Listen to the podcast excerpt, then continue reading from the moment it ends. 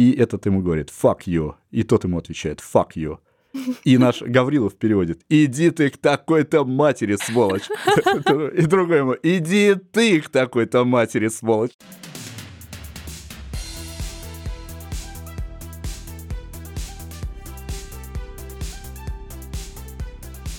Всем привет! Это подкаст «Как у Замекиса», где мы будем рассказывать вам о знаковом, не самом знаковом и вообще не знаковом кино 80 Меня зовут Алина Затонская, и сегодня у нас необычный выпуск. Напротив меня Борис Прокудин. Да, меня зовут Борис Прокудин, я доцент МГУ. Ворвался. Сказал все самое главное. Да-да-да, это максимально исчерпывает все. Ну, и я напомню, что вы можете слушать наш подкаст в Яндекс Музыке, в Apple подкастах, в Google подкастах, а также в приложениях CastBox и Overcast. Сегодня мы говорим про боевики. И, наверное, ни для кого не секрет, что 80-е и 90-е это такой расцвет боевиков, истории про героя, который в одиночку может уложить целую армию или просто гигантское количество человек, противостоять целому обществу буквально голыми руками. Борис, наверняка вот все это у тебя вызывает такое ностальгическое восприятие из детства. Да. А да. расскажи об этом поподробнее. Невероятная ностальгия, потому что можно сказать, что боевики я начал смотреть в первых классах школы, да что там смотреть? Я их начал слушать в первых классах слушать? школы.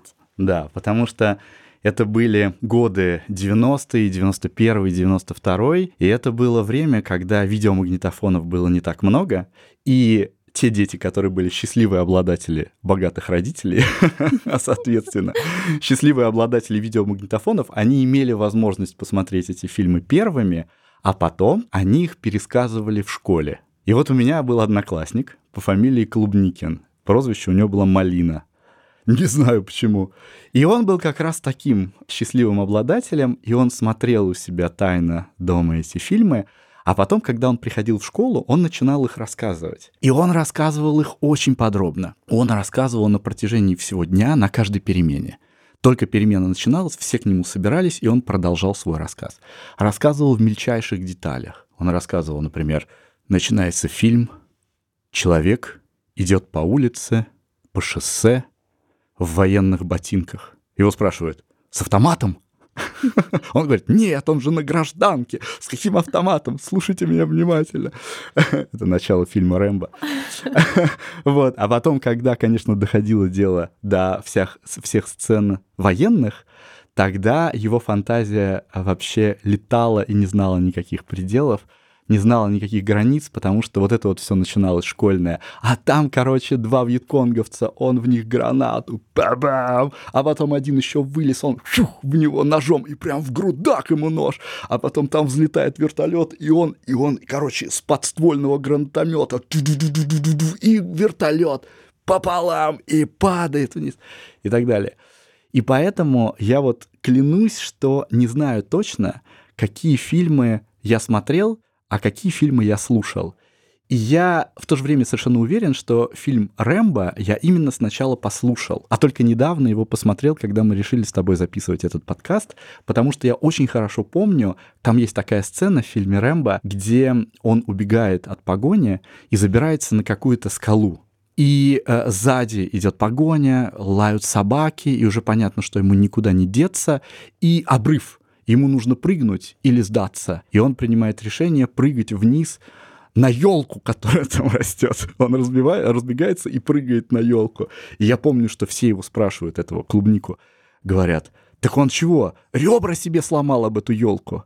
А он говорил, да нет, он ребра себе не сломал, он нормально сполз, он просто себе распорол плечо, и потом, сидя в, фан... э, в этом, в... Реке? Реке, он себе его зашил. Да ты чё, да. Да, у него в кинжале было у него нитки. Нитка с иголкой, да, да если да. что, надо зашить.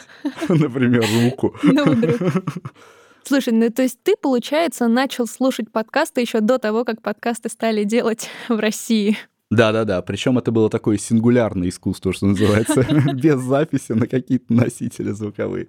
Да. Ну, и вот из того, что я помню, что просмотры таких фильмов, они еще сопровождались романтикой пиратского кинопроката. Мгм. И, например, в моем детстве брали какую-нибудь одну кассету, шли на рынок, там был специальный ларек, киоск, такая палаточка, и там можно было на свою кассету записать бесчисленное количество фильмов, которые туда завозили, и, значит, сегодня я привез такой-то фильм, ты можешь его записать себе, принести домой, если у тебя есть э, видик, а видик был не у многих, кто-то даже брал в аренду у кого-то видик за деньги, Мгм. и ты в конечном счете э, смотришь его в ужасном качестве, но это же Да. новый фильм, и ты так эту кассету бережешь. Согласен, да-да-да. Но я немножко другое помню. Я помню, наверное, опять же то время, когда еще видеомагнитофонов было не так много. Наверное, это уже были не первые классы школы, а это было уже где-то к середине 90-х годов. И тогда у меня в доме появилось кабельное телевидение. Вот появление этого я помню очень хорошо, потому что это была целая эпоха в моей жизни. Как это произошло? Значит, я жил в Москве на проспекте Вернадского, и там были большие 22-этажные дома, и в один из дней внизу, там, где сейчас сидят консьержки, тогда никто не сидел, стояли одни швабры, приехали какие-то парни странные с большими ящиками кассет. Они выбросили эти швабры и оборудовали там какую-то себе студию. И написали объявление о том, что мы можем прийти и заплатить за год вперед. Конечно, год они не просуществовали, но это 90-е. Они там Там и месяц уже неплохо. Да-да-да, но потом их сменили другие и так далее, и так далее. Но интересно, как это все выглядело, потому что те люди, которые заплатили этим ребятам, они могли переключиться на какой-то канал или на какой-то режим на телевизоре, и в день происходило два кинопоказа. В 7 часов и в 9 часов вечера. И выглядело это удивительно, потому что в 7 часов все дети собирались вокруг этих голубых экранов, точнее не голубого экрана, а черного экрана, на котором вдруг появлялся курсор. Это обозначало, что пацаны снизу подключились. И дальше кто-то, кто у них там был основной, сидел за компьютером, он начинал набирать неверным пальцем, начинал набирать два фильма, которые мы сегодня увидим. Там один, точка, скобка открывается. Рэмбо, точка, первая кровь. Режь там какой-то. Вгл, рл, с Сталлоне. И дальше. Боевик. Долго-долго набирает. Ты просто сидишь, и это тоже какое-то сингулярное искусство. Ты сидишь, Интрига. да, и, и ожидаешь, что же он наберет вторым. И тут он делает красную строку, делает два и пишет «Рэмбо 2». И ты такой «Yes! Сегодня будет самый прекрасный вечер». Но иногда он набирал какую-то дичь. Он набирал там девять с половиной недель, и было понятно, что все потеряно. Придется идти играть в трансформаторную будку. Да, еще одну вещь хочу сказать. Тоже, раз мы про время сказали, что, конечно, это было время появления вот этих невероятных героев-боевиков, и мы, пацаны, мы, конечно, в них влюбились до потери сознания, и главное, что была целая россыпь этих героев. Вот сейчас на неком отдалении мы понимаем, что это не естественная ситуация, а просто так сложилось, что оказалось огромное количество, целая россыпь невероятно крутых героев-боевиков и невероятно крутых актеров, которые на этих ролях были задействованы. Это прежде всего был, конечно, Арнольд Шварценеггер, Сильвестр Сталлоне, Жан-Клод Ван Дам и как этого мужика с бородой звали, про которого потом много мемов а, настрогали. А, точно. Я- и у меня вылетело из головы. Чак Норрис. Чак Норрис, точно. Чак Норрис. И а, они все появились, и параллельно с ними почему-то появился в России огромный рынок постеров. М. И у всех подростков все комнаты были завешаны постерами. И это были прежде всего постеры с этими огромными героями боевиков из основных главных фильмов. Из «Рэмбо», из «Терминатора», из «Двойного удара» с Жан-Клодом Ван Дамом и так далее. И у всех они были, в каждой комнате были эти постеры. Они и э, постер Константина Кинчева. Это, это нормальный, значит, подростковый. А если у тебя постер Ice of Base и группа Нана, значит, ты лох. Что-то с тобой не так. Да. Ну и какой образ был для тебя самым ярким? Или несколько образов, которые были самыми яркими? Может быть, ты помнишь плакаты, которые висели у тебя? У меня были почему-то не плакаты, а значки. Я не знаю, как это получилось. Но у меня были значки с Рэмбо. Точнее, не с Рэмбо, а с Сильвестром Сталлоне, который держит такой пулемет на перевес. Они все держали пулемет, автомат на перевес. Это хороший тон всех этих плакатов. Это был из фильма «Кобра», по-моему. «Кобра» не самый лучший фильм, но плакат там был невероятный. У него были темные рейбены и такая вот кожаная куртка, засученные рукава и такой УЗИ маленький автомат. Боже, как это было красиво. Это невозможно было передать. Я был недавно у своей классной руководительницы, заехал в лицей и спрашивал, как дела, как что. Она говорит, ну ты знаешь, с подростками, конечно, хорошо когда им по башке не ударит их сексуальность, говорится. Потому что э, им как мешок по голове, и они потом меняются. Некоторые вообще не возвращаются уже просто. Вот. А, а, до, а до этого еще как бы у них могут быть какие-то интересы в жизни. И вот я, конечно, ностальгирую по тому времени, когда по башке не ударила сексуальность, и можно было просто смотреть на плакат, на котором изображен Сильвестр Сталлоне в очках, и быть абсолютно счастливым человеком. Ну вот знаешь, на самом деле я недавно пересматривала Рэмбо, и для меня было огромным удивлением, что вообще-то это большая, сложная, в некотором смысле экзистенциальная история потерянного человека mm. после войны. Возможно, сюжетно там все довольно просто. Мы видим в начале солдата, который какое-то время назад прошел Вьетнамскую войну, сейчас пытается найти своих друзей и узнает, что все его друзья которые с ним служили, мертвы. И он приходит в город с символичным названием Holiday Land, и там, э, значит, такая многоиграющая подпись «Welcome to Hope», и встречает там задиристого полицейского, который решает, что он бродяга, его нужно немедленно не просто выпихнуть из города, но еще и, значит, обсмеять, обругать и сказать, чтобы он никогда ни в каком, ни при каких условиях в этот город не возвращался. Он его выпроваживает на мост, уезжает, и тут конечно же, Сильвестр Сталлоне возвращается. И... Слушай, прости, пожалуйста, что тебя да, перебиваю, да, да. но мне кажется, что он его понял, что он бывший военный, что он не просто бродяга. Там, знаешь, есть такой диалог, тоже забавная ситуация того времени. Тогда же все фильмы переводили вот эти вот удивительные мужики, все да, эти да, Гавриловы, да, да, да. Живовы, Гаврилов, да. как его, который телекомпания Калаби Pictures. Я не помню, помню. Пред... Как... Володарский, а, Володарский, точно, да, как будто он с зажатым носом.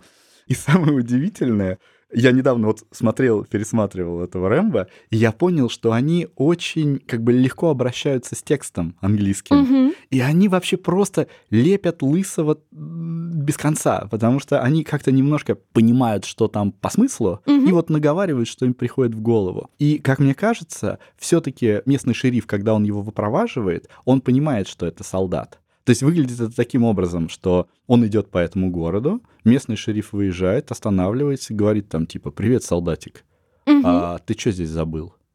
Он говорит «Я просто хочу пообедать». Помнишь? Да-да-да-да-да. Он говорит «Садись, я тебя подвезу».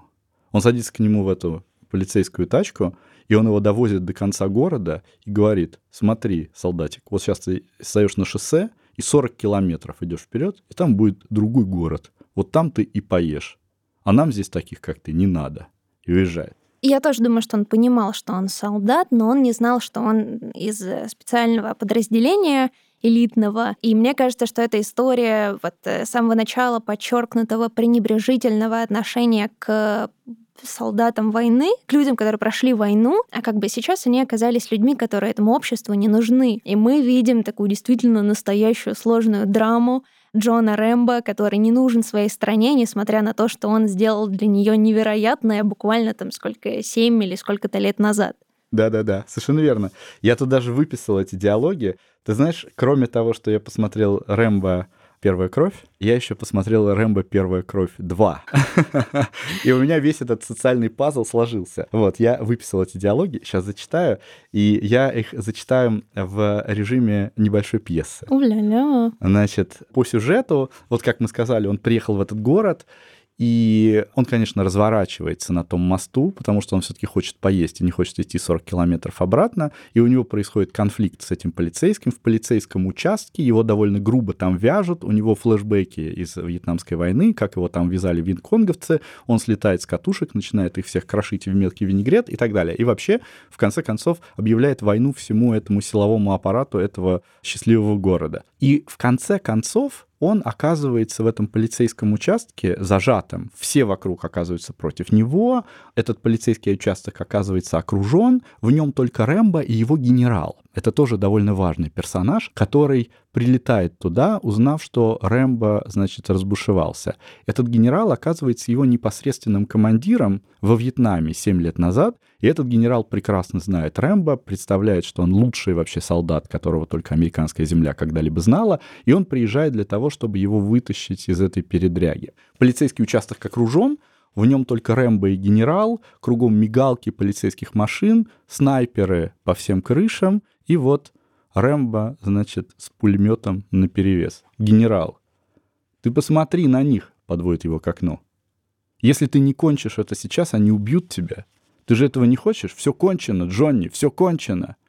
Рэмбо кричит. Нет, ничего не кончено. Это нельзя просто взять и выключить. Вы меня заставили воевать. Я делал все, чтобы победить, но вы нам не дали победить. А когда я приехал сюда, я увидел этих людей, которые плевали на меня в аэропорту. Они показывали на меня пальцем, как на урода. Кто они, чтобы показывать на меня пальцем? Они были там, они видели эту войну. Генерал, это было тяжелое время для всех, но все это теперь в прошлом. Рэмбо, для вас в прошлом. А я в этой гражданской жизни ничто. Там на фронте у нас был кодекс чести. Я защищаю твою спину, ты защищаешь мою. Я был командиром элитной части. Я управлял самолетом, танком. Я работал на оборудовании за миллионы долларов, а здесь мне не дают мыть машину, здесь я отброс общества. Отбрасывает свой пулемет, садится на пол, плачет. Господи, где же все? Мы же все мечтали, что когда вернемся, мы поедем в Лас-Вегас, накупим себе машин. У меня был друг, мы были в этом баре в Сайгоне, и там был этот мальчишка с ящиком, который говорит, почищу ботинки, почищу. Я сказал, нет, э, не надо, пошел за пивом, а он поставил ногу и взорвался, ящик был заминирован, ему оторвало ноги, моему другу. А он лежит и не понимает, что случилось. Я говорю ему, что с тобой? Он говорит, я домой хочу. Джонни, где мои ноги? Джонни! Я не могу его забыть. Каждую ночь я это вспоминаю. Мне поговорить не с кем. Бывает, я молчу неделями. Рэмбо плачет, генерал его поднимает, выводит на улицу, и они сдаются полиции. Конец первой части. Вторая часть такая, коротко рассказываю, что война давно закончилась, но в средствах массовой информации появилась такая новость, что у вьетконговцев в какой-то деревне остались пленные солдаты США. А правительству это сейчас совсем не нужно. И все уже забыли войну, никто не хочет злить избирателей, никто не хочет опять посылать туда солдат, и правительство решает потихоньку как бы замять этот вопрос, послать туда какого-то бывалого человека, который близко подходить не будет, а просто сделает фотографию этой деревни на отдалении. Все узнают, что там тихо, пленных нет, и инцидент исчерпан.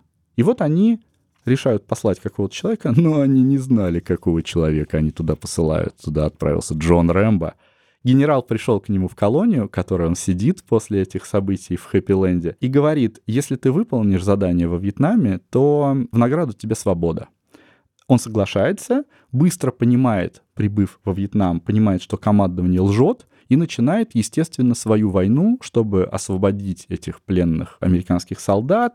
Он там всех крошит в мелкий винегрет один, вот, освобождает этих заложников, возвращается на базу, лживому полковнику, который отдает этот позорный приказ, он там дает в морду, заканчивается фильм, и последний опять диалог с генералом. Значит, они идут по военной базе, мимо проезжают какие-то грузовики, какие-то солдатики. Генерал, Джонни, ты получишь за это орден почета. Рэмбо, лучше отдайте его им, показывает на пленных, которых только вывезли. Они их заслужили. Генерал, слушай, Война и все здесь было, может быть, было неправильно, но нельзя за это ненавидеть свою страну. Рэмбо. Ненавидеть? Да я умру за свою страну. Генерал. Так чего ж ты хочешь? Рэмбо. Я хочу, с расстановкой, я хочу, чтобы любого парня и меня, и любого парня, который оказался здесь, проливающий здесь кровь, отдающий всего себя, я хочу, чтобы наша страна любила нас так же, как мы любим ее. Вот чего я хочу генерал. И как же ты будешь жить, Джонни? Рэмбо. День за днем. Уходит в закат. Титры. Бэм! Ну, знаешь, что здесь поражает? Вот вопрос, который тебе хотел задать. Поражает, что у первого фильма и у второго очень серьезная социальная как бы составляющая. И социальная, и политическая. Да, да, да, во втором чистая политика, государство, которое обманывает своих людей ради своих меркантильных интересов и так далее, бросает своих солдат. Для Америки это вообще ужасный грех. И в то же время поднимает эти вопросы и говорит эти пафосные речи чувак, который выглядит ну просто как пугало какое-то. Во-первых, он с голым торсом, с этим раскачанным голым торсом, у него такие вот ленты пулеметные, у него лук за спиной, он же еще из лука стреляет там по всем этим вьетконговцам, у него длинные волосы, которые повязаны веревочкой, как у хиппи. Он только что полковнику дал в морду и уходит в закат. Вот тебе не кажется, что в этом есть какой-то контраст очень странный между сложным социальным наполнением и вот такой как бы немножко подростковой картинкой. Мне кажется, есть. И знаешь, здесь еще, наверное, стоит сказать, что когда ты читал монолог первой части, он же действительно такой очень-очень сложный. Ну, то есть ты как мне кажется, равнодушным оставаться к нему не можешь, потому что ты начинаешь понимать чувство героя очень сильно, тебе становится его жаль, ты начинаешь ему сопереживать. И существует альтернативная концовка, в которой Рэмбо в конечном счете просто совершил самоубийство, не желая сдаться. Да, ты что? Да, но эту альтернативную концовку не пропустили, потому что, когда, по-моему, были закрытые показы, в общем, все не поняли такой концовки и решили, что это слишком мрачно, угу. хотя кажется, что она как бы идеально продолжает вот эту историю человека, который не готов сдаться поддаться системе, против которой он борется. Угу. С другой стороны, как бы на другой чаше весов, у нас аудитория, которая бы не поверила герою, дай он еще больше слабины, что ли, по крайней мере, внешне. Ну, то есть, представь Рэмбо, человека, который не так накачан, у которого нет пулеметной ленты крестом на груди, кучи шрамов и других хм. визуальных э, доказательств того, что он на самом деле нереально крутой.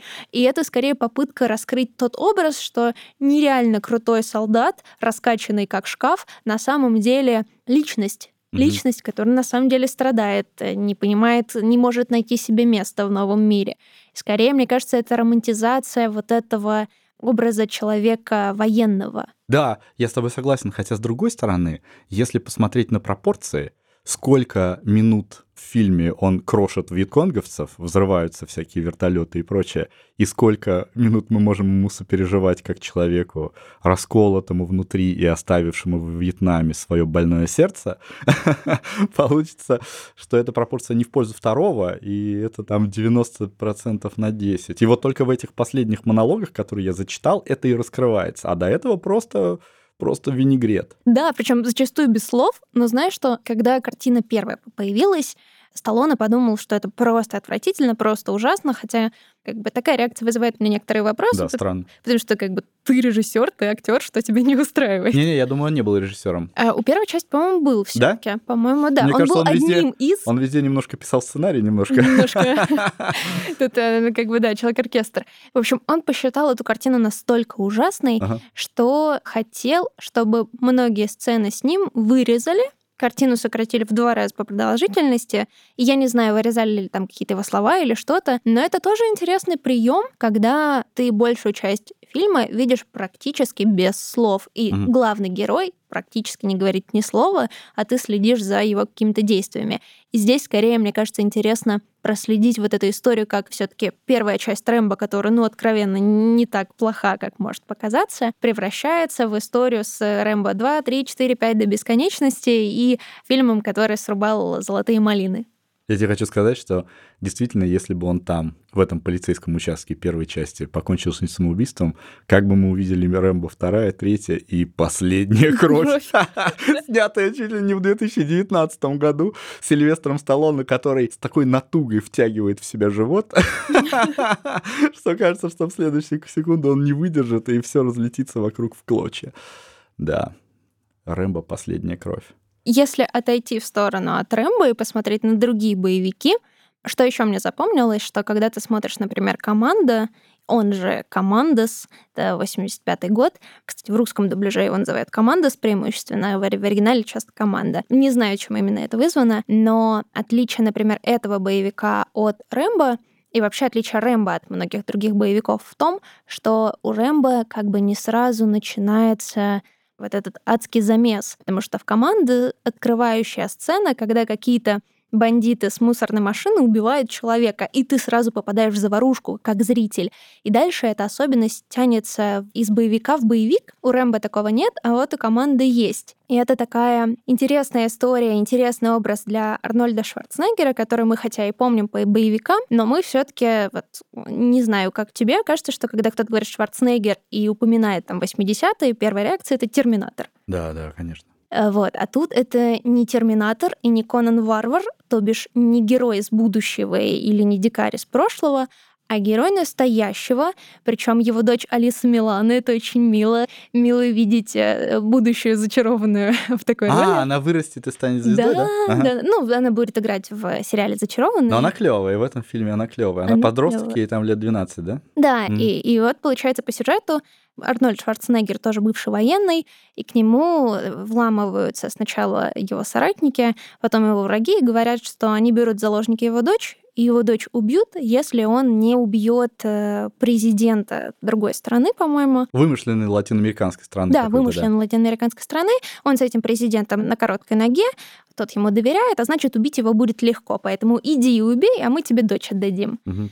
И дальше начинается такая, ну вот, на мой взгляд, немножечко странная заварушка, потому что а, вдруг оказывается, что появляется какая-то девушка, которая сразу ему верит. Ну, может быть, не сразу, но, а, значит, девушка, которая не знает его и решает ему помочь, несмотря на то, что он ввязывается в историю с убийствами и преступлениями. Вот мне кажется, он менее глубоким, что ли, да. чем Рэмбо. Ты что думаешь? Ты знаешь, я, конечно, его гораздо больше люблю, чем Рэмбо. Да? Да, мне кажется, что команда, командас — это просто эталонный боевик. Это лучшее, что я видел в этом жанре. Почему? Ну, Расскажи. Не знаю, он какой-то... Он такой... При всей жестокости, он какой-то такой милый, он такой нежный. Из-за нем... ребенка? Ну, из ребенка в том числе, и в нем столько юмора. Слушай, начало, ты говоришь, что начинают с того, что кого-то убивают там, но пока идут титры, показывают идиллическую жизнь этого полковника Шварценеггера со своей дочерью. Они же живут где-то в горах, они скрываются, mm-hmm. и они там гладят как, какую-то лань, они там кормят каких-то рыбок, играют в баскетбол. В общем, это какая-то супер идиллия э, с дочуркой, и потом начинается эта вся штука. Но мне кажется, что в этом боевике, несмотря на то, что Шварценеггер всегда ходит мордой кирпичом, там очень много милого юмора. Потому что, если ты помнишь, в одной из сцен, когда они преследуют одного из злодеев, который должен был рассказать, где прячут дочь, они, значит, переворачивают его машину, Шварценеггер его берет, и действие происходит на серпантине где-то. Угу. И он его берет за ногу и вот так вот вывешивает над пропастью и говорит, где вы держите ее? Он говорит, да, не знаю, не знаю. А, он у него какой-то жетон, жетон берет из а, гостиницы и понимает, где он его держит. И он говорит, не знаешь? Не знаю, не скажешь, не скажу. Отпускает. Он, он улетел, разбился. И он приходит к этой своей чернокожей подруге, и она такая говорит, что? Что ты с ним сделал? Где он? Я его отпустил. Вот эти вот шварценеггеровские штучки, это же так мило. Там так много вот этого пафоса, когда перед тем, как ударить, ему нужно что-то сказать э, ему в духе, и там, не знаю, я что-то ем на завтрак, но сначала я ударю тебя. Блин, еще меня, конечно, я пересматривал эти фильмы, конечно, в старых переводах. И у Гаврилова, этого живого, у них есть какой-то собственный вокабуляр, который они использовали, заменяя американские просторечия fuck the shit. У них не так, в общем, много всего. А зато у нас в каждом поколении были разные слова, и там есть момент, где он, значит, разговаривает с этим человеком, который его направляет убить президента, и у них происходит какая-то драка или не драка, и этот ему говорит fuck you, и тот ему отвечает «fuck you». И наш Гаврилов переводит «Иди ты к такой-то матери, сволочь!» И другой ему «Иди ты к такой-то матери, сволочь!» О, это так круто. Вот, и концовка этого боевика. Почему этот боевик кажется эталонным? Несмотря на всю жестокость, в первом боевике, как ты уже сказала, там, в общем, не так много происходит смертей. Там Одна. один человек умирает, который просто вывалился из вертолета, буквально голыми руками, который сбил Рэмбо. А здесь же происходит вот эта вот классическая сцена, когда Шварценеггер идет с огромным пулеметом и косит этих витконговцев сначала, или не витконговцев, в общем, тоже каких-то азиатов, скажем так сначала он взрывает казармы с ними, потом он их все мочит из всего оружия, и получается, что он убивает там сотню, а то и тысячу солдат. Вот, а, в одиночку. Нет, нет, нет, это латиноамериканцы, а не азиаты. Это Ну же в, да, в да, этой да, да. вымышленной латиноамериканской стране. Ну, неважно, они как бы без национальности. Вот, и, и вот это вот, когда он идет ту-ду-ду-ду, и все вылетают, причем почему-то они падают не назад, когда, А вверх. когда в них попадает пуля, а они падают вверх обязательно, как-то разлетаются такими, таким каким-то красивым салютом в разные стороны эти трупы разлетаются, и он же там всех косит, всех э, кладет, и в конце тоже появляется генерал. Одна из фишек этих боевиков, потому что все главные герои, они бывшие солдаты Военные, Вьетнама, а, военные и предводители, командиры элитных подразделений, и у каждого этого командира есть свой генерал, который его любит. Это обязательно какой-нибудь такой немножко субтильный, седенький старичок, который прижимает, высаживаясь из вертолета, прижимает свою кепочку какую-то такую пилоточку, и он тоже прилетает на этот остров, в конце концов, все-таки узнав, что произошло с нашим генералом Шварценеггером, с нашим полковником Шварценеггером, и он приходит, он держит свою дочь, вот, он с пулеметом, все, кровище. И этот его спрашивает генерал, а ты там что-нибудь оставил? И он ему отвечает, только трупы. Садится и улетает. Вот это эталонный боевик, понимаешь? Когда там только трупы. Ну вот ты говоришь, кстати, эталонный боевик, а ведь и правда, а, если мы посмотрим на Рэмбо или если мы посмотрим на Крепкого орешка, к которому я потом хочу перейти, то два этих фильма, они сняты по книгам, а Командос нет. У него нет вот этой литературной предыстории, и это чисто брутальное месилово. То есть нельзя по- почитать книгу и сказать, книга лучше. В случае с Командос так не получится. Вряд ли кто-то сможет заменить Арни. Но давай поговорим, кстати, про крепкого орешка, потому что кажется, что вот это тоже один из э, таких важных столпов в боевиках 80-х. И получается так, что мы видим принципиально новый боевик. Герой этого боевика, Брюс Уиллис, он не огромная раскачанная машина для убийств. Он полицейский из Нью-Йорка, который случайно оказывается в Лос-Анджелесе. Ну, как случайно, он хочет помириться со своей женой, которая уехала строить карьеру, а он понимает, что все таки он ее любит и хочет как-то пойти с ней на контакт. Он приходит под э, Рождество в гигантский бизнес-центр на Катоме Плаза, и так получается, что пока все находятся на вечеринке, которая одновременно и вечеринка в честь Рождества, и вечеринка в честь крупного контракта, он сидит в отдельном помещении, и за это время террористы успевают захватить здание. Он оказывается единственным человеком, которого террористы не захватили, и он пытается каким-то образом выжить. По сути, это не герой, который противопоставляет себя обществу, это герой, который случайно оказался в условиях, в которых ему надо выжить. И оригинальное название Die Hard оно по-разному переводится. Это ну, что-то вроде устойчивого выражения про человека, который сопротивляется до последнего, отчасти поэтому его называют в русской озвучке «Крепкий орешек». И Брюс Уиллис показан как как-то человечнее, что ли. Да, более того, мне кажется, что впервые с Брюсом Уиллисом, и если его сравнивать с теми ребятами, о которых мы поговорили, он впервые оказывается человеком, во-первых, с чувством юмора, Мгм. во-вторых, с чувством Ну, извини, самоиронии. Здесь, здесь важно сказать, э, извини, что перебиваю тебя, что Брюс Уиллис — это актер, который приходит в кино, в боевик, как телевизионная звезда и звезда комедийного плана. Ну да, ну в любом случае, конечно, тут добавляется комедийная составляющая, но мне кажется, даже не это главное, а главное, что этот герой становится очень самоироничным Мгм. и уязвимым. Самое главное. Потому что он на каждом шагу попадает в какие-то нелепые ситуации, он оказывается без ботинок, например, и этот главный злодей говорит, стреляй по стеклам, стреляй по стеклам. И Я не этого- сразу поняла, Да, да, почему да. по стеклам. Я тоже, я тоже потом понял, когда он еле-еле идет по этим стеклам с кровоточащими ногами. В общем, у него много нелепых ситуаций происходит, и в каждый момент он готов уже бросить это. И сложно себе представить Шварценеггера э, или Рэмбо, который хочет все это бросить, а он как будто простой человек. Но действительно, он не совсем простой все-таки. Если мы знаем предысторию, что на самом деле на эту роль сначала хотели взять Шварценеггера, или точнее не совсем так, хотели сделать продолжение «Командос», и его хотели переместить в другие локации, и этот фильм должен был вот именно быть «Крепким орешком», но Шварценеггер отказался, потому что главные злодеи были немцами. Как мы говорили, сделали бы французами, оставили бы Шварценеггера. Ну зачем так привязываться? Вот. Конечно, очевидно, что простой коп из э, Нью-Йорка вряд ли может противостоять вот всей этой здоровой банде. Он все-таки, наверное, изначально написан как Человек с военным опытом. Да, человек с военным опытом, потому что для копа это, конечно, слишком круто. Но он настолько действительно симпатичный, и он настолько к себе располагает, что ты ему веришь безговорочно. Но вот я хотел одну вещь сказать, возвращаясь немножко к детству. Хоть этот крепкий орешек появился, когда мы еще были маленькими, мы его вообще не уважали, как бы, понимаешь? Потому что он не крутой мужик? Да. Вот эта поразительная вещь, она мне только недавно пришла в голову. То есть наибольшими объектами уважения для нас были вот эти вот Сталлоне и Шварценеггер, которые всегда ходили мордой кирпичом, которые были вообще безэмоциональные, не показывали свои слабости. Ну, мы не говорим об этих последних сценах, но в целом не показывали свои слабости. И почему-то для школьника такой образ является гораздо более привлекательным, чем самый ироничный коп.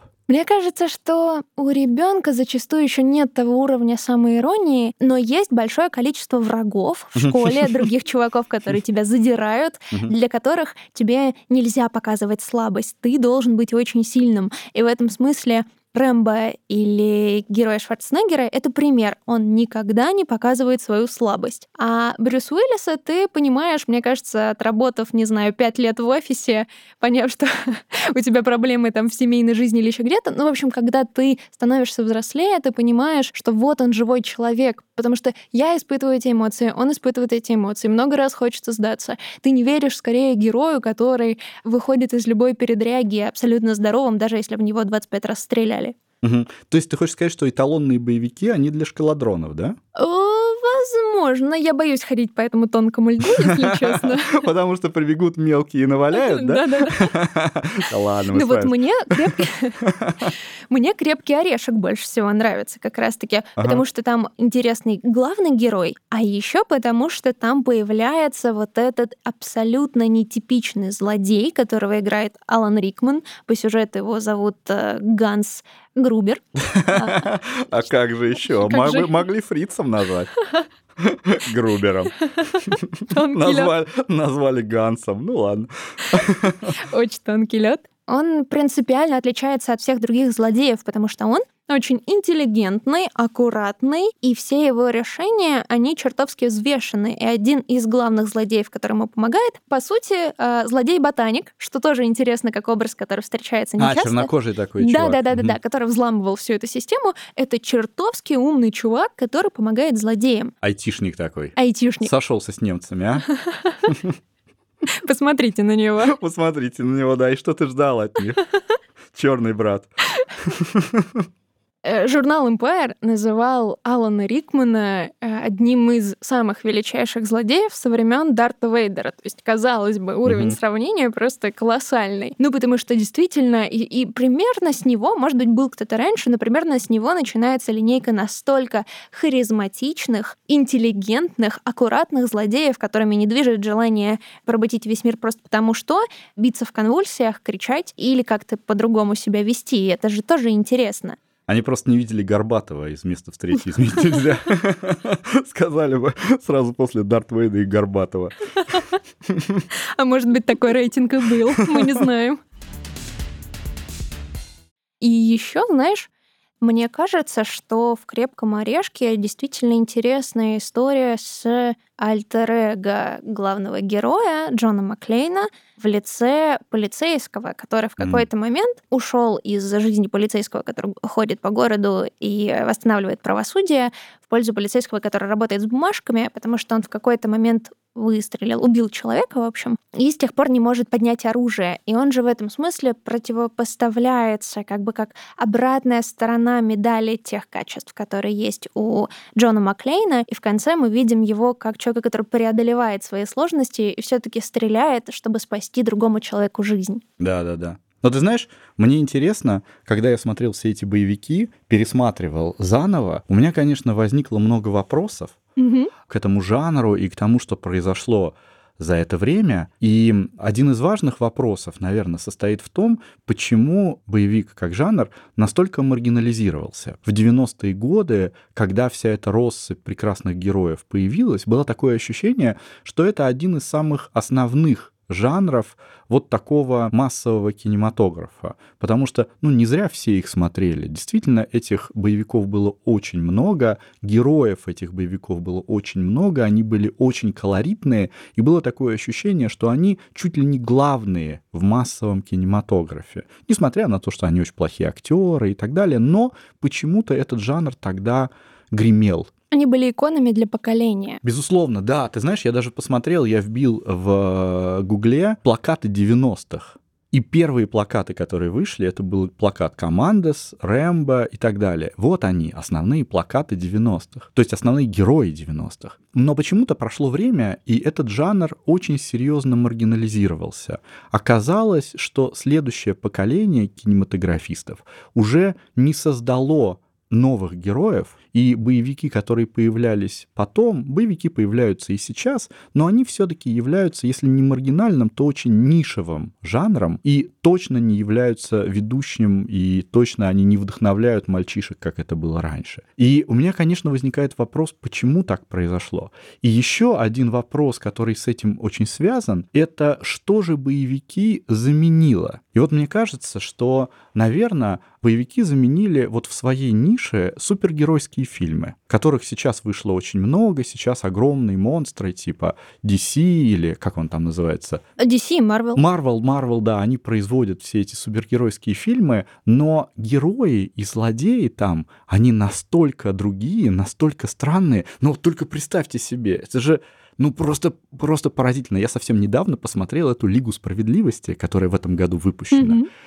Я был поражен, конечно. Я, я сейчас буду говорить как старпер, конечно, который воспитан на Шварценеггере, но это такая дичь. Там главные герои — это кто? Супермен, суперженщина, Нептун какой-то из этих э, вот э, неподалеку от Норвегии, какой-то шмыга, который бегает быстро, и какой-то э, киборг из железок. А главное, кто им противостоит. Ну это вообще просто стыдоба.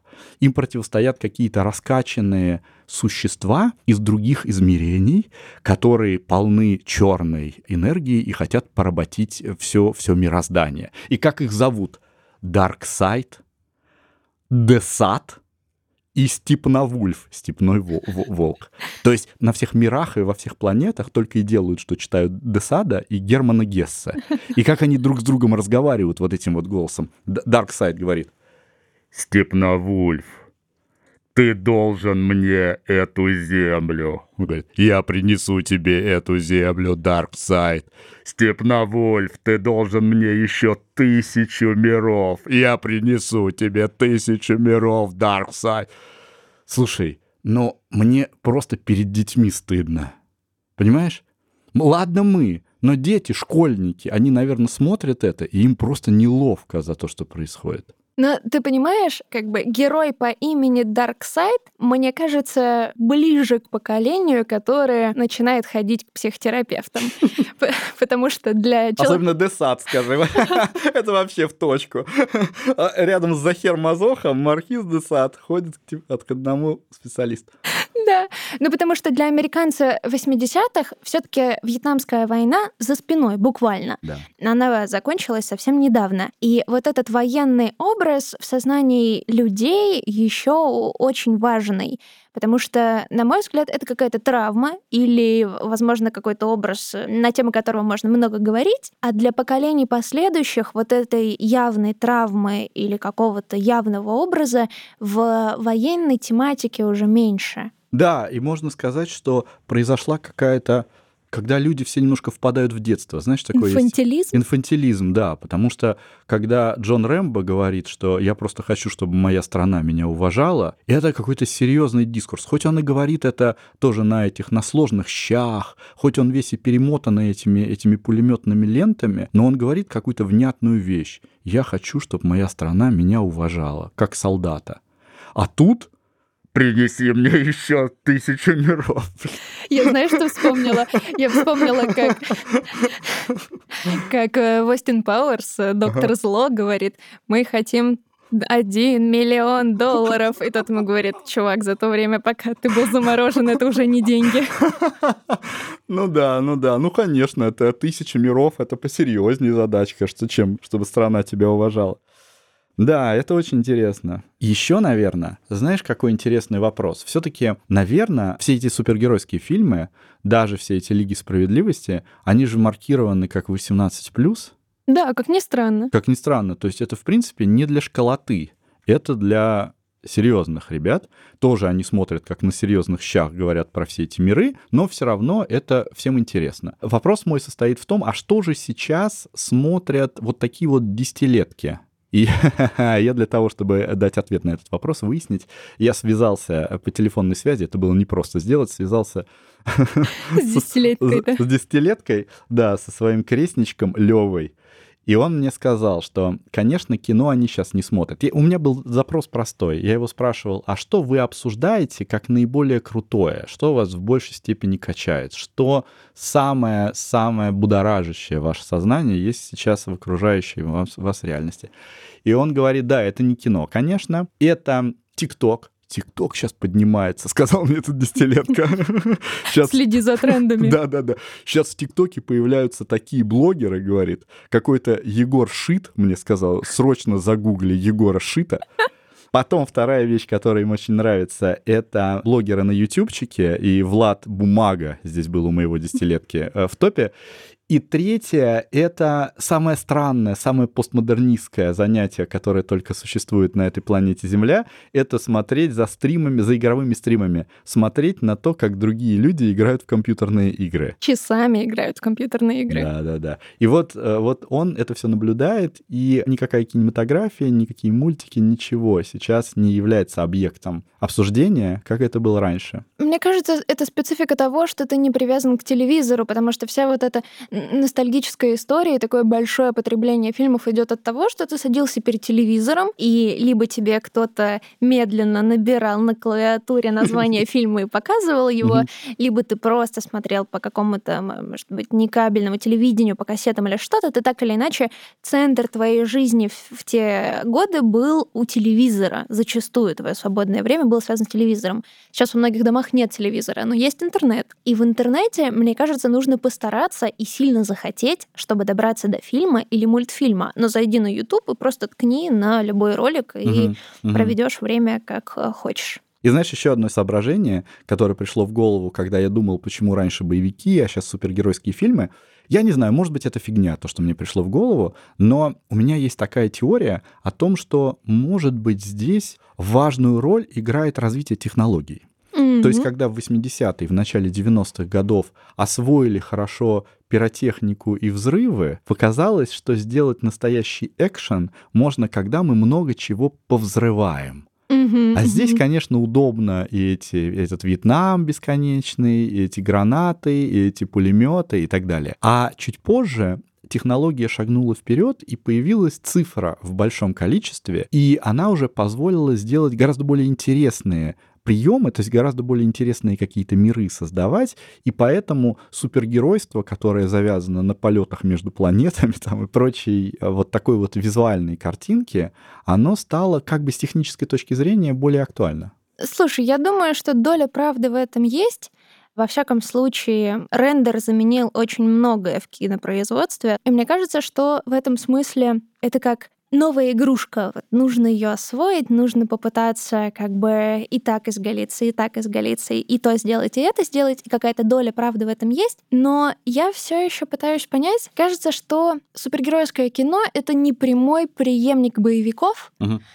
И вот интересно понять в конечном счете, что же нам подарили боевики. Ну, я скажу, самое главное, самое первое, что мне приходит в голову, боевики подарили нам героев. Вот опять же, отличие того времени от этого, что сейчас нету этих героев как неких объектов подражания. Хотя, с другой стороны, может быть, я не прав. Может, может быть, их больше. Да, может быть, их больше, и они стали гораздо более там дробные и разные. Может быть, и правда можно свою подростковую комнату заклеить Бэтменами разнообразными, Джокерами и прочими шмыгами, которые быстро бегают. А в чем твоя суперсила в деньгах, говорит Брюс Уэйн. Единственная шутка на за весь этот фильм. Хотя это уже, наверное, не первый раз эта шутка повторяется, но, господи, какие же они там серьезные, как же они там все это серьезно делают. Ну, мне, конечно, хочется по-доброму романтизировать вот эту культуру, когда у тебя есть условные только пять героев, и как бы choose your fighter и ты выбираешь того, который ближе тебе. Нет такого многообразия, и поэтому они становятся культовыми. Ну, mm-hmm. то есть это и делает их культовыми, то что кроме них кого-то очень яркого нет. Но давай попробуем с тобой посоветовать фильмы. Угу. Какой бы ты посоветовал? Но мне кажется, что самые яркие мы обсудили. Обязательно mm-hmm. стоит посмотреть «Командос», потому что лучше, чем в «Командосе» не, не показано, как один человек может убить тысячу. Обязательно нужно посмотреть «Рэмбо. Первая кровь», потому что он, конечно, совмещает какие-то несколько жанров, и он неоднозначно. Не зря мы о нем довольно много говорили. И, конечно, нужно посмотреть этот классный, ироничный «Крепкий орешек». Может быть, потом они уже были хуже, а первый «Крепкий орешек» — замечательный фильм, очень добрый. Да, я тоже хотела посоветовать «Крепкого орешка». Он, он действительно потрясающий, он выделяется из этой линейки. А интересный факт про первого Рэмбо в том, что в оригинале в названии не было имени Рэмбо. Фильм называется просто «Первая кровь». И только потом, в следующих частях, в названиях стало появляться вот это имя Рэмбо.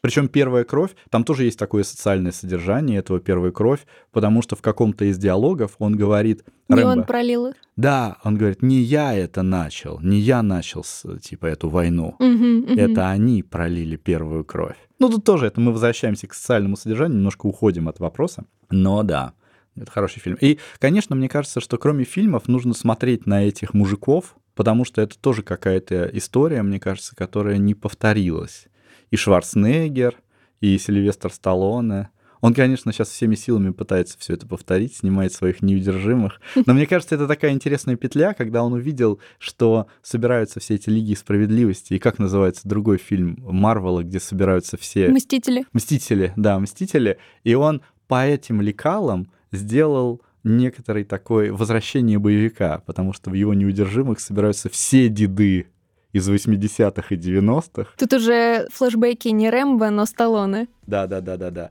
Ну, посмотреть на этих ребят, как они к 70 годам сохранились, это, конечно, забавно, но это уже, конечно, умерший жанр абсолютно. Это грустно. Но вы все еще можете посмотреть боевики 80-х и 90-х и даже получить какое-то удовольствие. Всем пока! Пока.